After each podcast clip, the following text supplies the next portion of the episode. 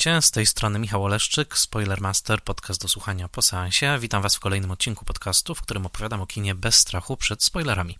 Zapraszam Was do posłuchania odcinka, jeżeli widzieliście już film, o którym mówię, ewentualnie jeżeli nie boicie się spoilerów. Spoilermaster jest podcastem całkowicie utrzymywanym przez patronki i patronów za pomocą serwisu patronite.pl. Jeżeli spodoba się Wam ten odcinek i inne odcinki, które obecne są na moim, kanale, bardzo Was proszę, żebyście rozważyli wsparcie podcastu nawet najmniejszą kwotą. Powstaje on w całości moją pracą researchową i pasją filmową która, mam nadzieję, udzieli Wam się także w trakcie słuchania. Dla patronów są przewidziane dodatkowe benefity. Mm, wszystko o tym możecie się dowiedzieć odwiedzając patronite.pl. W dzisiejszym odcinku e, opowiem o filmie pod tytułem Swobodny jeździec, czyli Easy Rider, e, o filmie z roku 1969 w reżyserii Denisa Hoppera i jest to kontynuacja cyklu Spoiler Master Classic, który z powodu pandemii koronawirusa przejął trochę ten podcast, który zaczynał jako podcast całkowicie poświęcony nowościom, e, a później okazjonalnie poświęcony klasykom. Obecnie jest on poświęcony nagrywam to we wrześniu roku 2020, e, jest poświęcony przede wszystkim klasykom, ale już za tydzień obiecuję, że pomówimy o filmie nowym, e, co będzie powrotem do opowieści o nowościach.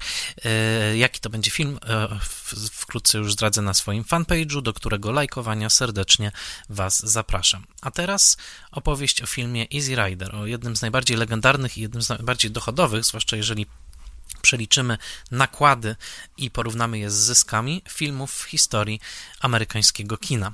Jak zwykle, przygotowując się do odcinka, przejrzałem i przeczytałem dużo materiałów i zaczynam od podania tych źródeł, z których korzystałem w trakcie pracy, także po to, żeby e, ułatwić Wam trafienie do tych książek, jeżeli e, temat Was zainteresuje, a także podkreślam, że dla wszystkich patronów, którzy wspierają Spoilermastera kwotą co najmniej 25 zł miesięcznie, dla tych patronów przewidziany jest Spoilermaster Newsletter, wysyłany co piątek razem z odcinkiem, w którym na samym końcu podaję pełną bibliografię i wszystkie tytuły filmów, jakie padają w odcinku, tak jako Spoilermaster Companion, taki właśnie dodatkowy materiał, który może pomóc w korzystaniu z Spoilermastera także jako narzędzia edukacyjnego. A zatem e, z czego korzystałem? Przede wszystkim e, z książki mm, Lee Hilla pod tytułem Easy Rider, to jest książka z cyklu BFI Modern Classics, e, a także z fantastycznej książeczki, raczej tak można powiedzieć, bo nie jest to wielka rzecz, pod tytułem Dennis Hopper From Method to Madness. To jest książka autorstwa Jima Hobermana, mojego ulubionego krytyka filmowego, który pod koniec lat 80. był także mm, kuratorem serii filmów z głównymi rolami Denisa Hoppera i napisał do tego katalog. I tak naprawdę ta książeczka jest katalogiem właśnie do tej e, retrospektywy z fantastycznymi tekstami poświęconymi właśnie filmom z Denisem Hopperem i filmom Denisa Hoppera. Korzystałem także z książki Jima Hobermana e, pod tytułem The Dream Life, e, traktującej o latach 60. w kinie amerykańskim, a także z wydania Easy Ridera, wydanego przez Criterion Collection. Te wszystkie materiały przetrawiłem, przemyślałem, wróciłem do filmu po latach nie widziałem go bardzo długo i teraz chętnie podzielę się z Wami historią tego niezwykłego, kultowego tytułu, który pojawił się w bardzo charakterystycznym i nieprzypadkowym momencie i który wydaje się wciąż wywierać wpływ na amerykańskie kino, a przynajmniej wciąż dyskusja nad tym filmem i nad tym, jakie przesłanie miał nieść, a jakie przesłanie niesie rzeczywiście, ta dyskusja trwa po dziś dzień. To już 51 lat od majowej mm, kanańskiej premiery tego filmu w maju roku 1969. Publiczność kanańska była oniemiała, kiedy zobaczyła właśnie film pod tytułem Easy Rider. Mm, sukces kanański filmu sprawił, że wytwórnia Columbia e, uwierzyła w film i zaczęła go dystrybuować na poważnie, a nie tylko półgębkiem, ale zanim nastąpił ten majowy pokaz, no, spróbujmy, jak to zazwyczaj ma miejsce w Spoilermasterze, zrozumieć korzenie, zrozumieć skąd ten film się wziął, jakie, jacy ludzie go stworzyli, jakie pomysły mieli i w jaki sposób Easy Rider wjechał na e, niekończące się szosy Ameryki. Jak zawsze historia jest skomplikowana, e, ale e, można ją przede wszystkim sprowadzić do kilku ludzi z wizją. E, w tym przypadku przede wszystkim należy wspomnieć o reżyserze, czyli Denisie Hopperze i o Peterze Fondzie, który jest współscenarzystą, producentem tego filmu i występuje w jednej z dwóch głównych ról. Peter Fonda i Dennis Hopper są bardzo ważnymi twórcami Easy Ridera, ale także są bardzo paradoksalnymi figurami w historii kina. Obydwaj kojarzeni, zwłaszcza za sprawą Easy Ridera, z, wręcz można powiedzieć jądrem kontrkultury i przede wszystkim z jądrem tego przewrotu filmowego, jaki pod koniec lat 60. się wydarzył i powstało tak zwane nowe Hollywood, właśnie niezależnych nowych reżyserów z bardzo silną wizją, wywracających na nicę to, do czego byli przyzwyczajeni e, producenci starej szkoły hollywoodzkich wielkich wytwórni. Otóż obydwaj ci mężczyźni mają e, swoje korzenie właśnie w owym starym Hollywood. To znaczy Peter Fonda te korzenie ma dosłownie, to znaczy są one genealogiczne. E, jego ojcem był Henry Fonda, i, czyli jeden z najważniejszych aktorów amerykańskich amerykańskich lat 30. i 40., który wcielił się w kultowe postaci, takie jak chociażby prezydent Lincoln w filmie Młody Lincoln Johna Forda, ale także Tom Joad, czyli główny bohater najważniejszego być może filmu, jaki e, wyrósł z wielkiego kryzysu ekonomicznego lat 30., to znaczy adaptacji Gron Gniewu Johna Steinbecka z roku 1940 w reżyserii Johna Forda.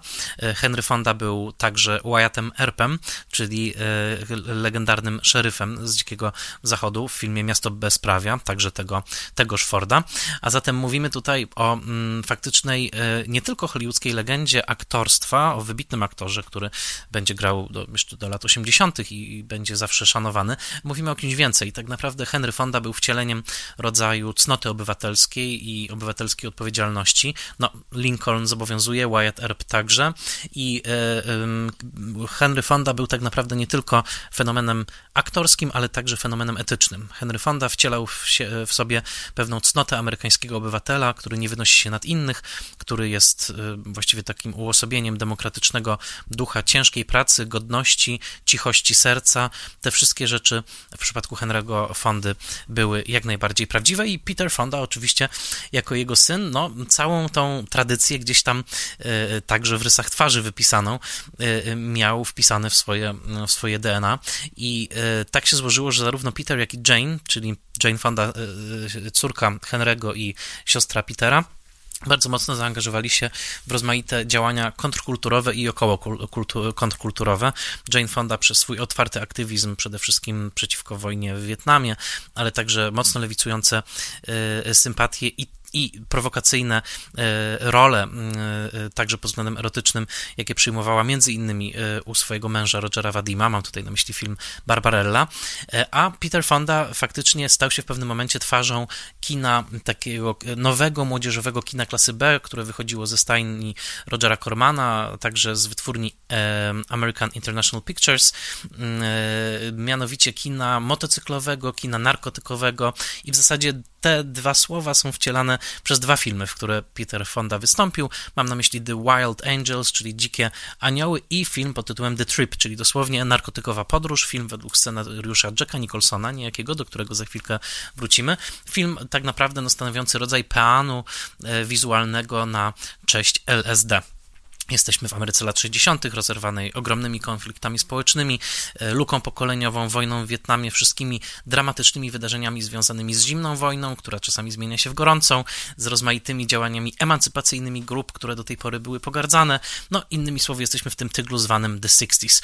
I w tymże tyglu Peter Fonda zajął taką paradoksalną pozycję, bo podczas kiedy jego siostra mm, y, zaczęła w zasadzie jako aktorka występująca w takich bardzo grzecznych i, i mainstreamowych filmach i powodach, powoli, powoli właśnie zrzucała ten pancerz, o tyle Fonda też otarł się jeszcze o to takie bardzo stare, upudrowane e, Hollywood, e, e, ale następnie znalazł się właśnie w tym, no niezbyt szanowanym, ale bardzo, bardzo dochodowym kręgu Rogera Cormana, filmów wyświetlanych w kinach samochodowych, przede wszystkim dla nastolatków i dosyć mocno naruszających normy, normy obyczajowe. I to To jest Peter, Peter Fonda, a Dennis Hopper, urodzony w roku 1936 w Dodge City w stanie e, Kansas, w mieście dosyć ważnym z punktu widzenia westernowej e, mitologii. Otóż Dennis Hopper także zaczął jako aktor w Hollywood lat 50., mm, ale jest postacią powiedziałbym nawet ciekawszą niż, niż Peter Fonda. E, po pierwsze, Hopper, który zaczął grywać w teatrach w San Diego e, przede wszystkim role szekspirowskie, e, był mm, kimś, kogo można nazwać no, polimatą, to znaczy był człowiekiem bardzo wielu talentów, wybitnym fotografem, który sprzedawał swoje zdjęcia między innymi do Vogue'a, który wydał nawet książkę ze swoimi zdjęciami robionymi w latach 60., ona się nazywała Out of the 60s, później te zdjęcia zostały zebrane w takim ogromnym albumie fotograficznym przez wydawnictwo Taschen, ten album posiadam, jest naprawdę przepiękny. Zdjęcia Hoppera są świetne. Był także rzeźbiarzem, poetą, filozofem, kimś w rodzaju bitnika, który y, był także znany ze swojego niebywale gwałtownego temperamentu. Otarł się o metodę Stanisławskiego, to znaczy studiował z Lee Strasbergiem y, metodę aktorską w Nowym Jorku y, i przede wszystkim no, rozsadzał swoim temperamentem plany filmowe tych takich raczej poprawnych hollywoodzkich filmów lat 50. i ewentualnie plany telewizyjne, bo także występował występował często e, w telewizji. Jego najsłynniejsza rola z tego jeszcze kina no, klasycznego to oczywiście rola mm, drugo, prawie trzecioplanowa w filmie Buntownik bez powodu Nicolasa Reya, gdzie wystąpił u boku swojego przyjaciela w prawdziwym życiu e, Jamesa Dina, czyli tak naprawdę legendy kina amerykańskiego, takiej przeklętej legendy męczennika w zasadzie e, uosobienia wrażliwego, cierpiącego, rozerwanego między różnymi modelami męskości właśnie młodego człowieka człowieka, Amerykanina. Y, I Hopper wystąpił także w drugim y, legendarnym filmie Dina, to znaczy w filmie Olbrzym y, gdzie grał syna Rocka Hudsona i Elizabeth Taylor. Te filmy to są lata 55-56, czas, kiedy Hollywood jeszcze trzymało się w ryzach, to znaczy przede wszystkim przed kryzysem wielkich wytwórni, jeszcze w czasie, kiedy co prawda e, monopol e, studyjny i dystrybucyjny został naruszony, ale jeszcze wydawało się, że Hollywood jakoś ten kryzys przetrzyma. W latach 60. Hollywood było, po, e, te wielkie wytwórnie były pogrążone w ogromnym kryzysie, właściwie pakowały miliony, setki milionów dolarów w filmy, które często zupełnie się nie zwracały. Mm, to jest temat na inny odcinek.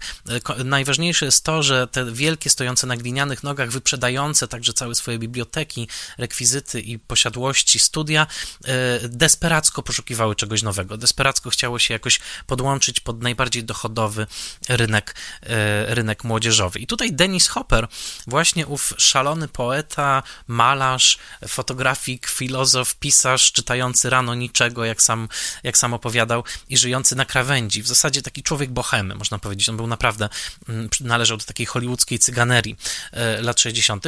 No, okazał się osobą kluczową, dlatego że z jednej strony rzeczywiście miał w sobie intensywność aktorską, ale także był rodzajem wizjonera. Na planie był niemożliwy, był despotą, był przemocowcem i rodzajem psychopaty, z czego e, po latach z dużą sympatią e, e, naśmiewają się aktorzy, którzy uczestniczyli w tym procesie, ale fakt jest, fakt jest taki, że kiedy Dennis Hopper do jakiegoś pomysłu się zapalił, to nie odpuszczał. Tak samo jak nie odpuścił w trakcie swojej najsłynniejszej potyczki z mm, reżyserem Henrym Hathawayem na planie filmu From Hell to Texas, to jest rok 1958, w trakcie którego tak bardzo się pokłócił z Hathawayem i tak bardzo chciał mu pokazać, że nie będzie mm, podążał za reżyserskimi wskazówkami. Hathaway był reżyserem starej szkoły, chciał, żeby aktor zagrał rolę dokładnie tak, jak on mu pokaże, co do gestu, co do mrugnięcia, co do pojedynczego akcentowania słowa. E, e, w trakcie słynnej, wielogodzinnej sesji aktorskiego buntu e, Dennis Hopper zagrał scenę 78 razy, tak przynajmniej podaje w mm, katalogu Hoberman, za każdym razem w sposób mm, trochę inny, ale nigdy w taki sposób, w jaki prosił go o to Hathaway, a Hathaway się uparł, wiedział, zresztą wezwał na plan szefa wytwórni, który błagał albo wręcz groził Hopperowi, żeby zagrał dokładnie tak, jak go reżyser prosi. No dopiero za 79 razem, w zasadzie w geście takiej pogardy, kiedy już pokazał tych 78 wcześniejszych aktorskich wariacji. Dennis Hopper zagrał tak, jak sobie tego Hathaway życzył i zszedł z planu i tak naprawdę na pewien czas zszedł z kina, ponieważ, no, mm, co prawda nie dotknęła go czarna lista antykomunistyczna, ale dotknęła go czarna lista producencka. Po wywinięciu takiego numeru, mówiąc zupełnie kolokwialnie, po prostu no, Hoppera się nie zatrudniało i on bardzo długo gdzieś tam e, w filmach klasy B występował, w jakichś e, czasami ciekawych, jak chociażby Nocny Przypływ z 65 1991 e, e, roku, w zasadzie jest to obecnie już film kultowy, a, ale e, przede wszystkim jednak na, na, głębokich obrzeżach, na dalekich obrzeżach Hollywoodu. Ale właśnie ten krąg kina mniej szanowanego, mm, kormanowskiego, trochę eksploatacyjnego, takie właśnie jak Wild Angels czy The Trip, to były filmy, w których Hopper występował. No i teraz wracamy do Petera Fondy i do spotkania ich. Oni w, zagrali w tych filmach, o których mówię, pojawili się w nich. Najważniejsze jest to, że promując film The Trip, w pewnym momencie, a tak przynajmniej chce legenda Easy Ridera, Peter Fonda zerknął na zdjęcie właśnie e, e, z filmu pokazujące motocyklistów i pomyślał sobie, Boże, przecież ci motocykliści to są współcześnie kowboje. Zróbmy współczesny western o motocyklistach. I w zasadzie z tego prostego pomysłu, takiego zderzenia mitologii westernowej z kultem motocykla, który e, już pamiętajmy w latach 50. był bardzo mocny i w w takich filmach buntowniczych jak Dziki z Marlonem Brando i w ramach awangardy e, filmowej, jak w homoerotycznym arcydziele, e, czyli Scorpio Rising e, Kenneta Angera, no, można by spojrzeć trochę na te właśnie wielkie maszyny połyskujące w słońcu, jako na rodzaj współczesnych koni, które niosą na swoich grzbietach tytułowych Easy Riderów. Film nie nazywał się na początku Easy Rider, tutaj od razu muszę to y, y, powiedzieć. Miał nazywać się The Loners, czyli samotnicy, ale to także głęboko westernowy y, tytuł. I rzeczywiście Fonda i Hopper po prostu zaczęli pisać ten scenariusz, zaczęli wymyślać tę historię. Postanowili, że będzie to rodzaj westernu Arebur, także dosłownie, ponieważ tak jak cały western był oparty na mitologii podążania z wschodu na zachód Stanów Zjednoczonych i podbijania nowych terytoriów, tak jeżeli zobaczycie na tą drogę, którą przebywają w filmie E, Billy i Wyatt, nieprzypadkowe imiona, Billy the Kid, Wyatt Earp, Billy'ego gra właśnie Dennis Hopper, e, Wyatta, znanego także jako Kapitan Ameryka, gra Peter Fonda, a zatem już tutaj macie westernowy trop. Otóż ta droga prowadzi z zachodu na wschód, więc jest to taki odwrócony western, mianowicie zaczynamy w Kalifornii, przejeżdżamy przez e, Arizonę, Nowy Meksyk i w końcu lądujemy w Luizjanie, w mm, Nowym Orleanie. A zatem jest to taki western, tak jak powiedziałem, e, odwrócony. Jest to także western, który kończy się tragicznie, western, który tak naprawdę powiada, że w Ameryce nie ma wolności, być może nawet w Ameryce nie ma Ameryki. Tagline, czyli hasło reklamujące Easy Ridera na plakacie do tego filmu, e, brzmiało dokładnie tak: Szukał Ameryki i nie znalazł jej nigdzie. A zatem mówimy o filmie, który sięga do westernowej mitologii, ale z drugiej strony całkowicie ją wywraca na nicę i zadaje takie pytanie, gdzie jest w tym momencie Ameryka. Film jest dosyć intelektualnie ambitny, ale można zaryzykować tezę, i nie będzie w tym nic zdrożnego, że nie byłby aż tak intelektualnie pogłębiony i tak dobrze literacko opracowany, przynajmniej w swoich ogólnych zarysach, bo jest w nim także pewna dezynwoltura, pewne rozchełstanie, pewien chaos. To nie jest film podopinany na ostatni guzik, ale można się kłócić, że tego literackiego i filozoficznego sznytu by tu nie było, gdyby nie trzecia postać współscenarzysty, Dodam, że wszyscy oni doczekali się Oscarowej nominacji za ten scenariusz, mianowicie Terry Southern. Terry Southern, e, kultowa postać i autor kultowych powieści, które na różne bardzo dowcipne sposoby mierzyły się z amerykańską kulturą powojenną, innymi powieść Candy dotycząca przemysłu pornograficznego, e, ale także scen e, scenariusz do doktora Strangelove, filmu Stanleya Kubricka. To bardzo interesująca postać takiego intelektualisty, który jednocześnie był jak to się mówiło, hip, to znaczy należał do takiego właśnie modnego tłumu kontrkulturowych myślicieli, artystów i był rozpięty gdzieś pomiędzy bardzo głębokimi literackimi tradycjami, e, przede wszystkim modernistycznymi, był niesłychanie oczytanym człowiekiem, a z drugiej strony był właśnie zanurzony w ten, no taki yy, yy, otulony w marihuanowy dym tłumek kontrkulturowych artystów lat 60. I to właśnie Terry Southern wymyślił strukturę opowieści Easy Ridera, Faulknera, wymyślił najważniejszą postać, która nadaje filmowi w zasadzie głębię i pewną filozoficzną wykładnię, to znaczy postać George'a Hansona, adwokata, alkoholika, zagranego przez E, Jacka Nicholsona, który wypowiada wprost przesłanie filmu w pewnym momencie o tym, że ludzie nie chcą wolności i że będą raczej zabijać e, tych, którzy rozpoznają jako wolnych, niż e, przyznawać się do tego, że tej wolności się boją. A zatem tutaj Terry Southern wniósł, powiedziałbym, pewien komponent intelektualno-formalny i także, tak jak wspomniałem, łączący Easy Ridera z tradycjami literatury amerykańskiej. Już sama postać George'a Hansona jest zapożyczona z E, z twórczości e, Williama Faulknera. To był ulubiony pisarz e, właśnie Terego Soterna i w powieściach Faulknera pojawia się postać taka w zasadzie, można powiedzieć, powracająca alkoholika, adwokata, który mieszka w południowych Stanach i widzi rodzaj takiego szaleństwa amerykańskiego i komentuje i z drugiej strony oczywiście takie filmy drogi często mają swoje podłoże w Marku Twainie, to wspominaliśmy o tym tak także przy e, wybawieniu i twórczości Jamesa Dickeya, a zatem Easy Rider pewnym sensie także jest taką zupdate'owaną, unowocześnioną wersją przygód E, przygód Hakafina.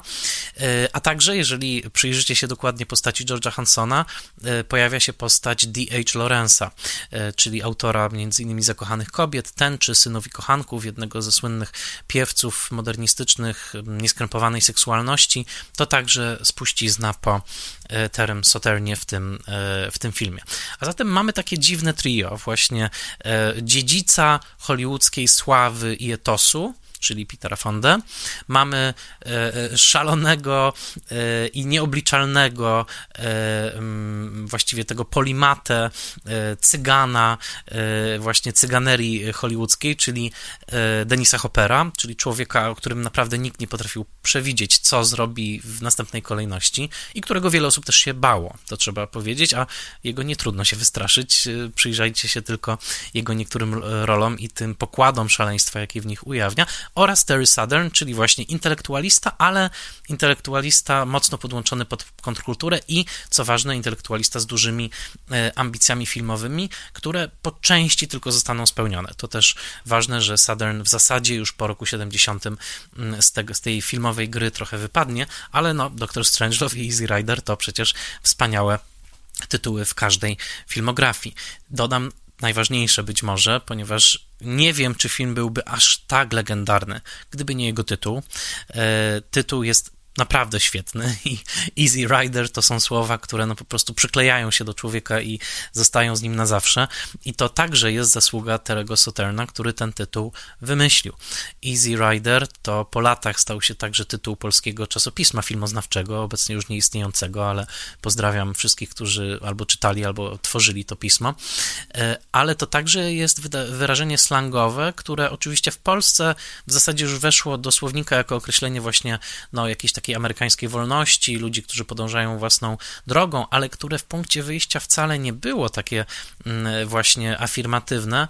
Easy Rider to dosłownie ktoś, no właśnie, kto jeździ łatwo, jeździ swobodnie. E, de facto to określenie odnosiło się e, w, w też w, jakby w intencji Soterna do takiego e, mężczyzny, który utrzymuje się z nierządu kobiecego, ewentualnie jest totalnie jakby uzależniony finansowo od kobiety, a jednocześnie dostarcza jej usług seksualnych. To znaczy właśnie easy rider, czyli ktoś, kto dosłownie no, żyje bardzo łatwo e, i przychodzi mu to wszystko łatwo, ale jest po prostu takim utrzymankiem. No, można tak najkrócej e, w polskim to powiedzieć. Taki easy rider. I to pytanie, kim są bohaterowie, czy oni są właśnie wolnymi jeźdźcami, czy takimi jeźdźcami, którzy poszli na łatwiznę, którzy wybrali łatwiejszą opcję, jest bardzo istotne w całym filmie, albowiem przejdźmy do jego fabuły. Mamy tutaj dwóch facetów, co jest tylko zasygnalizowane, ponieważ e, e, scenariuszu było to mocniejsze, w filmie wiele elementów wypadło. Mamy dwóch facetów, którzy utrzymywali się z tego, że mm, byli kaskaderami, to znaczy właściwie popisywali się na swoich motocyklach w takich niebezpiecznych ewolucjach jako właściwie no, prawie cyrkowcy, tak? Jeździli po miasteczkach, byli słynni z tego, wspominają o tym w jednej ze scen, którzy w pewnym momencie mm, kupują w Meksyku dobrą kokainę, sprzedają ją w Los Angeles y, mężczyźnie łącznikowi, którego gra legendarny producent muzyczny, później okryty infamią y, y, ze względu też na zamieszanie w pewną morderczą intrygę, mianowicie Phil Spector polecam film na HBO, w którym w Phila Spectora wcielił się, e, wcielił się Al Pacino. To, e, Phil Spector gra owego, owego, owego łącznika. Natomiast e, sprzedają tą kokainę, pakują ogromną ilość pieniędzy do takiej długiej, plastikowej pępowiny zatkniętej z obydwu stron korkiem. Tę pępowinę umieszczają w baku jednego z motocykli. Bak perwersyjnie ma wymalowaną na powierzchni amerykańską flagę, a zatem w owej amerykańskiej niemieckiej fladze y, jest ta pieniądze, y, są schowane te pieniądze z narkotykowego dealu i tak naprawdę to te pieniądze umożliwiają całą podróż. Cała ta podróż właśnie z Kalifornii do Nowego Orleanu po to, żeby zdążyć na Mardi Gras, czyli dosłownie tłusty wtorek, to wtorek przed środą papielcową, kiedy można się jeszcze najadać y, i który jest bardzo słynny y, właśnie w Luizjanie, w Nowym Orleanie, wielkie parady, przebierańce, no koniec karnawału jednym słowem, a zatem cała ta podróż jest jakby umożliwiona przez te pieniądze z narkotykowego dealu. W pewnym momencie Billy mówi do Wyatta, słuchaj, przecież o to chodzi w życiu, żeby no zrobić ten jeden wielki deal i potem, żeby już być wolnymi. W innej scenie mówi, słuchaj, przecież będziemy po prostu powiedzieć pojedziemy, będziemy sobie żyć na Florydzie, jak emeryci. E, innymi słowy, to nie jest tak, że ci bohaterowie podejmują jakiś radykalny gest wolnościowy i że robią to w sposób etyczny. Oni po prostu, no, że tak powiem, zapewnili sobie kasę do końca życia i, i chcą żyć sobie z tej kasy yy, dostatnio, a przynajmniej bezpiecznie. Więc yy, słowa, które pojawiają się pod koniec filmu, kiedy mm, Wyatt mówi do Billego, słuchaj, spieprzyliśmy sprawę, to słynne we blew it, e, powtórzone dwa razy i analizowane wielokrotnie, odnosi się najpewniej właśnie do tego, że Wyatt orientuje się za późno, już w tej całej drodze, którą wspólnie odbyli, że tak naprawdę no, w żaden sposób nie są ani przywiązani do nikogo, ani nie są przywiązani do kawałka ziemi, ani do drugiej osoby. Nie przyjęli żadnej, i tutaj cytuję Hoppera, nie przyjęli żadnej odpowiedzialności, która wiązałaby się z wolnością, którą uzyskali. Hopper dokładnie tak powiada okej, okay, guys, chłopaki, uzyskaliście wolność dzięki tym pieniądzom, jesteście wolni, ale nie przyjęliście w związku z tym żadnej odpowiedzialności. I teraz, jeżeli prześledzimy sobie przystanki tej trasy, którą jadą Billy i Wyatt, to zobaczcie, że każdy z tych przystanków pokazuje nam ludzi, którzy przyjęli jakąś formę odpowiedzialności za coś. Bardzo różne są te ich wybory, ale jednak są to wybory ludzi, którzy posta postawili na jakąś kartę, którzy wybrali jakąś odpowiedzialność.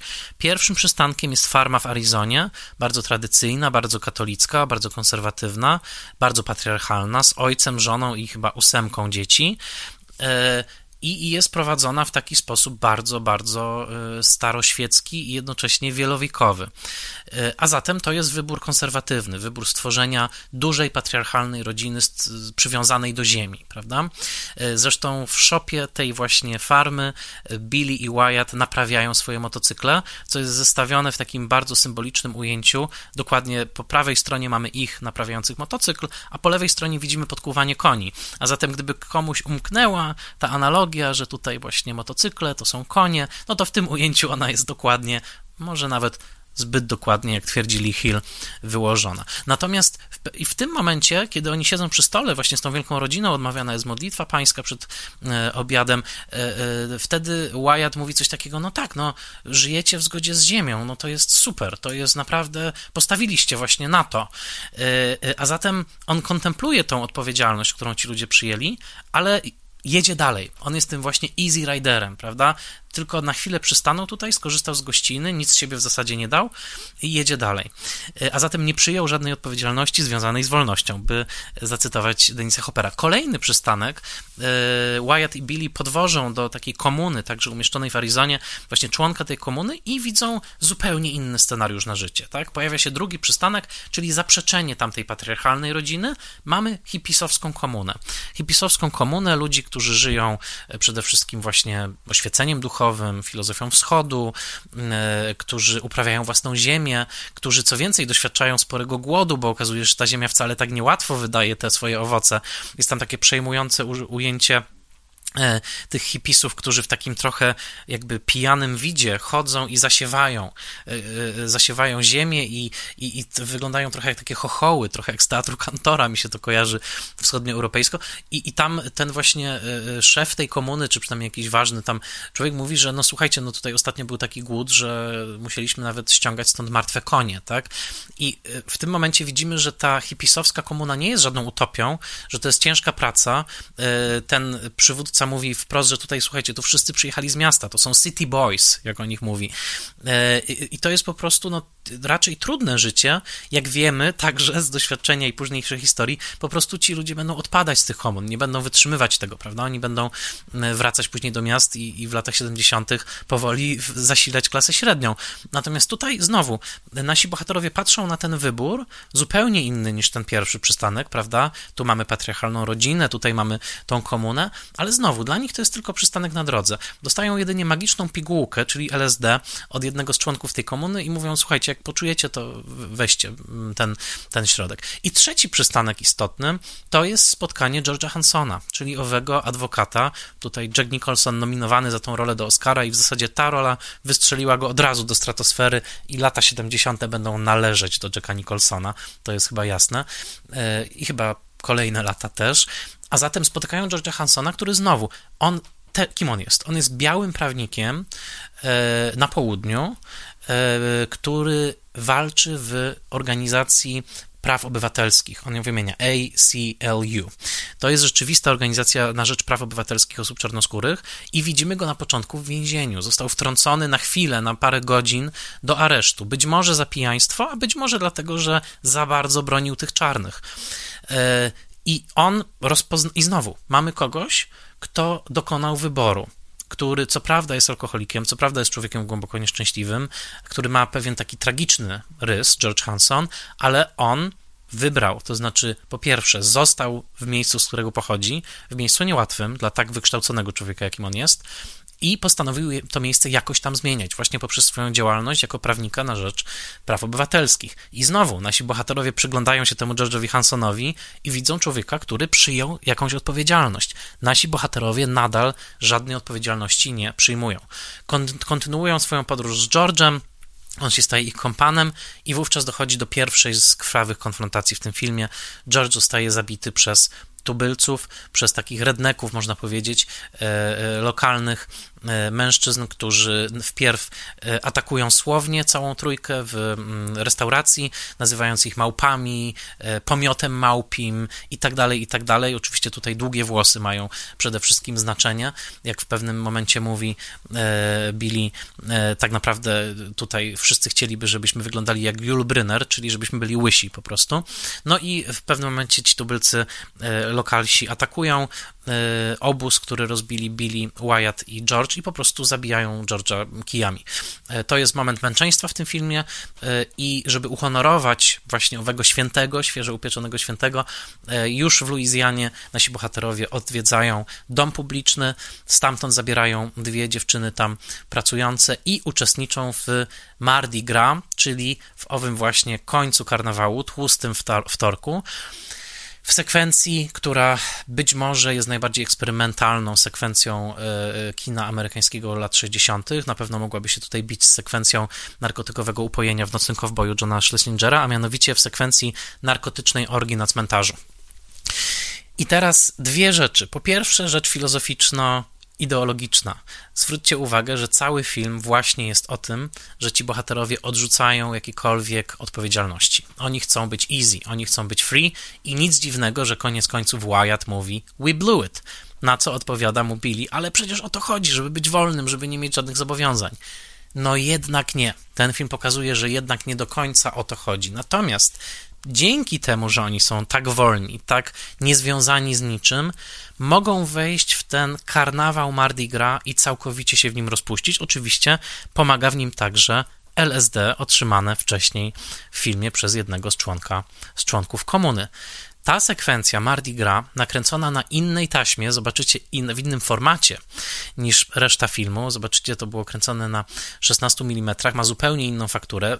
Były to pierwsze zdjęcia, jakie powstały do filmu, ponieważ okazało się, że Hopper przeliczył się, myślał, że Mardi Gras jest kiedy indziej. Okazało się, że jest już niedługo, więc trzeba było szybko jechać do Nowego Orleanu i jak najszybciej, jak najtaniej nakręcić te zdjęcia te zdjęcia rzeczywiście zabierają nas w takie no, sedno pewnego obrządku i oczywiście ten obrządek ma bardzo głębokie korzenie, jeszcze pogańskie, ale z silną chrześcijańską taką ramą, dlatego że oczywiście jest to wstęp do Wielkiego Postu, prawda?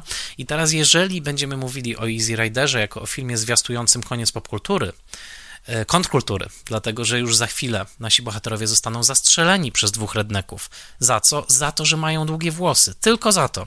I za to, że reprezentują wolność. Jak mówi George Hanson, you represent freedom to them. Są zbyt wolni, więc muszą być zabici.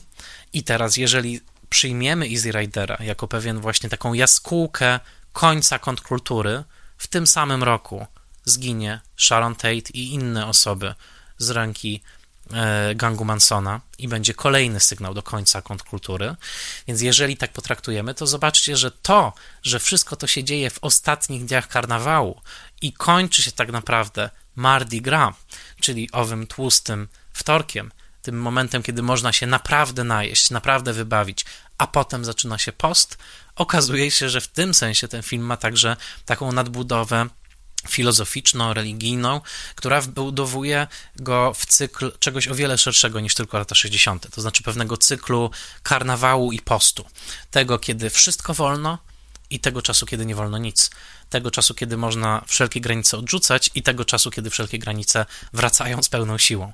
To jest oczywiście cykliczne i w całej historii ludzkiej to się powtarza i y, tak cyrkluje, y, natomiast ten film w swojej głębokiej warstwie jest właśnie o tym. Jest filmem o końcu karnawału, o końcu lat 60., o końcu pewnego marzenia, a ekstazą, takim ostatnim e, zanurzeniem się w, to, w, ten, w tę halucynację jest oczywiście sekwencja orgi na cmentarzu, łącząca inne przeciwieństwa, to znaczy zimno-grobowych e, kamieni i ciepło kochających się ciał. Seks i śmierć, groby i miłość, to wszystko w tej scenie się spotyka. Co więcej, w tej scenie zostaje zburzony mur pomiędzy postacią a aktorem, który gra postać. Hopper poprosił, a właściwie no chyba jakoś popchnął E, Fondę do tego, żeby otworzył się i żeby zaczął e, e, mówić do jednej z rzeźb nagrobnych jako do swojej matki. O, matka Fondy popełniła samobójstwo, kiedy on miał 10 lat, więc te słowa, które on kieruje do rzeźby, jak mogłaś to zrobić, nienawidzę ciebie, to są słowa do jego prawdziwej matki, a zatem tutaj także opada nawet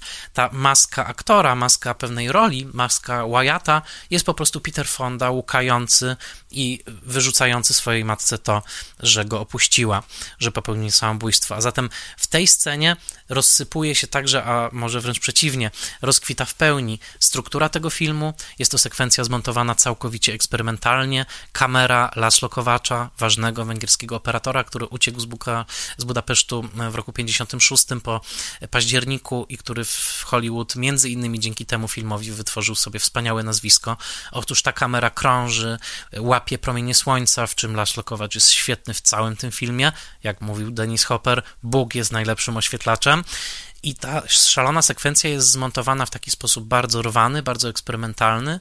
I tutaj bardzo ważny trop, na który wskazuje James Hoberman, mianowicie Hopper przyznawał w jednym z wywiadów, że absolutnie największym estetycznym wpływem na niego, e, jeżeli chodzi o to właśnie montowanie eksperymentalne tych impresji takich obrazowych, e, to jest Bruce Conner. Bruce Conner, czyli jeden z najważniejszych awangardzistów amerykańskiego kina, postać, którą akurat Jim Hoberman opiewa już od wielu, wielu, wielu lat, wskazując na niego jako na absolutnego mistrza. Otóż właśnie Bruce Conner, jak powiedział zresztą Hopper, nikt nie wpłynął na sposób mojego montowania tak jak właśnie Bruce Conner. A zatem tutaj kolejne spotkanie, mianowicie film amerykański e, e, eksperymentalny spotyka się właśnie z światem eksploitacji i z tym światem bardziej Rogera Cormana w tej, w tej sekwencji. No i po czym następuje oczywiście ta śmierć, e, zastrzelenie obydwu bohaterów przez e, redneków, które jest wstrząsającym zakończeniem, którego nikt się nie spodziewał. Bob Dylan, kiedy usłyszał, że przed tą sceną ma być użyta jego piosenka mm, It's okay, mom, e, I'm only bleeding. E, powiedział, że nie chce, żeby była użyta, bo on nie chce, żeby ci bohaterowie ginęli. On chce, żeby okej, okay, jeden może zginąć, ale drugi, Wyatt, musi pojechać za tymi rednekami i strzelić im w łeb. W tym momencie Peter Fonda powiedział, ale Bob, chcesz zemsty? Chcesz zobaczyć zemstę na ekranie? Istotą tego filmu jest to, że my wycofamy tą zemstę, nie pokażemy jej. Oby twoje, obydwaj bohaterowie zginą. A teraz, jeżeli masz poczucie, że stało się coś niesprawiedliwego, jeżeli masz poczucie, że jakaś zemsta musi być do, dokonana, zaniesiesz ze sobą to poczucie do domu i musisz sobie z nim poradzić. I musisz sobie zapytać, co tak naprawdę, y, co tak naprawdę tutaj na ten temat myślisz. A zatem ta scena jest wstrząsająca, jest tam także bardzo taki gwałtowny odjazd kamery zawieszonej na helikopterze, nagle to płonące ciało y, Wyatta i płonący jego motocykl, a także, jak pamiętamy, dolary schowane w tym motocyklu stają się tylko małym, takim żarzącym się punkcikiem na tle ogromnej amerykańskiego, ogromnego amerykańskiego bezkresu. Tak się kończy ten film. Film, który wielu odebrało jako pożegnanie z kontrkulturą, inni jako pytanie o to, czy kontrkultura może w ogóle trwać, co zostało spieprzone, żeby zacytować, e, zacytować Wyatta. Dodajmy, że już wkrótce prezydentem zostanie Richard Nixon. E, tej, tego samego lata e, film wchodził na ekrany w lipcu 1969 roku, a już e, w, później w mm, sierpniu dojdzie do masakry mm, przy Yellow Drive, e, o której mówiłem więcej w odcinku poświęconym e, pewnego razu w Hollywood Quentina Tarantino. No, to wszystko, że tak powiem, układa się w pewną układankę, taką całość opowieści o kulturze, która jest w stanie dużego kryzysu, ale także dużego pobudzenia i ten kryzys sprawia, że rodzą się dzieła graniczne, dzieła takie, które naruszają normy, ale także testują nowe e, horyzonty i to jest zdecydowanie przypadek filmu Easy Rider, który odniósł ogromny sukces przy koszcie około 350 tysięcy dolarów. Okazało się, że film zarobił e, ponad 60 milionów, z czego 7% przypadło Hopperowi i także film ten zaowocował powstaniem wytwórni, firmy produkcyjnej raczej, BBS, założonej przez e, Berta Schneidera, Boba Raffelsona E, i Steve'a Blaunera. E, BBS było z firmą, która potem była odpowiedzialna za takie tytuły jak chociażby Pięć łatwych utworów, Ostatni seans filmowy, e, czy Król Marvin Gardens, jedna z takich ciekawszych przygód producenckich lat 70. w Stanach, całkowita niezależność, eksperymentalne tytuły, bardzo taki no, mm, fenomen, który trwał bardzo krótko, ale stał się legendarny. A zatem Mówimy o filmie, który co prawda powstawał w szalonych warunkach. Wspomnę jeszcze o tym, że pierwsza wersja montażowa trwała 4 godziny. Hopper twierdził, że przebije Stanleya Kubricka tego lata, kiedy był kręcony Swobodny Jeździec. Hopper był rozkochany w 2001 Odysei Kosmicznej, nazywał ten film wizualną odyseją, wizualnym poematem i chciał, żeby Easy Rider był jeszcze bardziej wizualnie e, wystawny i te jazdy e, z kamerą Laszlo Kowacza przyglądającą się pięknemu, mijającemu amerykańskiemu trwały w tej wersji 4-godzinnej podobno po kilkanaście minut, e, po kilkadziesiąt minut. I ta wersja była no, do oglądania podobno tylko po LSD, natomiast Henry Jaglom został wynajęty, jest w napisach wymieniony jako konsultant montażowy, de facto przemontował film na nowo i nadał mu tą formę półtorej godzinną, którą znamy, ale pewne eksperymentalne zabiegi wciąż montażowe tam są obecne. Między innymi co najmniej kilka razy pojawia się zabieg takiego przenikania sceny teraźniejszej ze sceną następną, którego nie widziałem w żadnym innym filmie. To znaczy jest takie migotanie, które jakby sprawia, jak to napisał krytyk Matt Zoller-Seitz, że dwa kawałki filmu, dwie sceny nakładają się na siebie i zakleszczają trochę jak e, w wiklinowym koszyku, że widzimy poszczególne włókna e, zakleszczone sceny wcześniejszej i sceny sceny późniejszej. No i także to, że w scenie w domu publicznym w pewnym momencie Wyatt ma wizję własnej śmierci i widzimy ten fragment z płonącym motocyklem. To także jest taki ciekawy, eksperymentalny, montażowy, montażowy zabieg. Koniec końców, tak jak wspomniałem wcześniej, mamy do czynienia na pewno z filmem rozchełstanym, nie do końca zdyscyplinowanym filmie, które no, Część dialogów jest improwizowanych, część dialogów zdecydowanie pochodzi z tekstu Soterna. Chwilami wiemy, że aktorzy no, są dosyć mocno naćpani, chwilami po prostu improwizują, ale koniec końców konstrukcja się trzyma i koniec końców, mimo że nie jest to e, taki film, który uwodziłby doskonałością swojego warsztatu w sensie jakiejś takiej właśnie dyscypliny, to jednak ten poemat właśnie na motocykle, drogę, muzykę oczywiście z Born to be Wild, Steppenwolf na czele, ale także z Jimi Hendrixem e, piosenką Boba Dylana na e, soundtracku. E, właściwie ten film był także pionierem takiego właśnie wykorzystywania piosenek już istniejących zamiast komponowania nowego, nowego, nowej ilustracji muzycznej, że właśnie gdzieś pomiędzy tymi niebywale energicznymi przebojami, gdzieś pomiędzy refleksami świetlnymi odbijającymi się od motocyklów i tak pięknie chwytanymi przez kamerę Laszlo Kowacza, gdzieś pomiędzy mitologią Ameryki jako z jednej strony wolnej, z drugiej strony ufundowanej na ludobójstwie Indian. W pewnym momencie jeden z bohaterów mówi o tym, że czy wiecie, że chodzimy po grobach? I gdzieś pomiędzy tym marzeniem właśnie o wyzwoleniu się, a ciągłą zależnością od pieniądza, istotą przecież podróży bohaterów jest to, że sobie kupili możliwość takiego życia, no gdzieś w tym wszystkim zawieszona jest właśnie wielkość tego filmu i tego, że oglądany po 50 latach wydaje się rzeczywiście raportem z innego świata, także z raportem z innego świata producenckiego y, i takiego właśnie ducha całkowitego eksperymentu, zerwania y, z konwencjami i próby opowiedzenia czegoś świeżego. I mimo tragicznego finału, i to chyba jest taki jeden z sekretów tego filmu, że mimo tragicznego finału, y, bardzo romantyzujemy tę podróż bohaterów i każdy chyba, kiedy słyszy Born to be Wild, i widzi te lśniące w słońcu motocykle i tych dwóch facetów z długimi e, włosami, e, prowokujących też przecież e, jadących przez południowe Stany, które są konserwatywne. Gdyby sobie tak jeździli po San Francisco, nikt by nie zwracał uwagi, ale oni właśnie jadą przez tą bardzo tradycyjną Amerykę, prowokując, jednocześnie może zapraszając do dialogu, że trochę każdy chciałby chyba na taką przejażdżkę się wybrać. Na pewno na taką przejażdżkę chce wybrać się bohater filmu, który jest moim ulubionym nawiązaniem do Słobodnego Jeźdźca i na tym filmie zakończę odcinek, to film pod tytułem Zagubieni w Ameryce. Arcydzieło Alberta Brooksa, bardzo mało znany film w Polsce, e, Lost in America, czyli rok 85 nakręcony w samym sercu i środku reganowskiej dekady Japis, czyli właśnie takich młodych, świetnie zarabiających ludzi, którzy błyskawicznie mm, urządzali się wygodnym życiu klasy średniej. Taką postać gra Albert Brooks i on w pewnym momencie sprzedaje wszystko razem ze swoją żoną, wspaniałą, wspaniałą Julie Haggerty w tym filmie.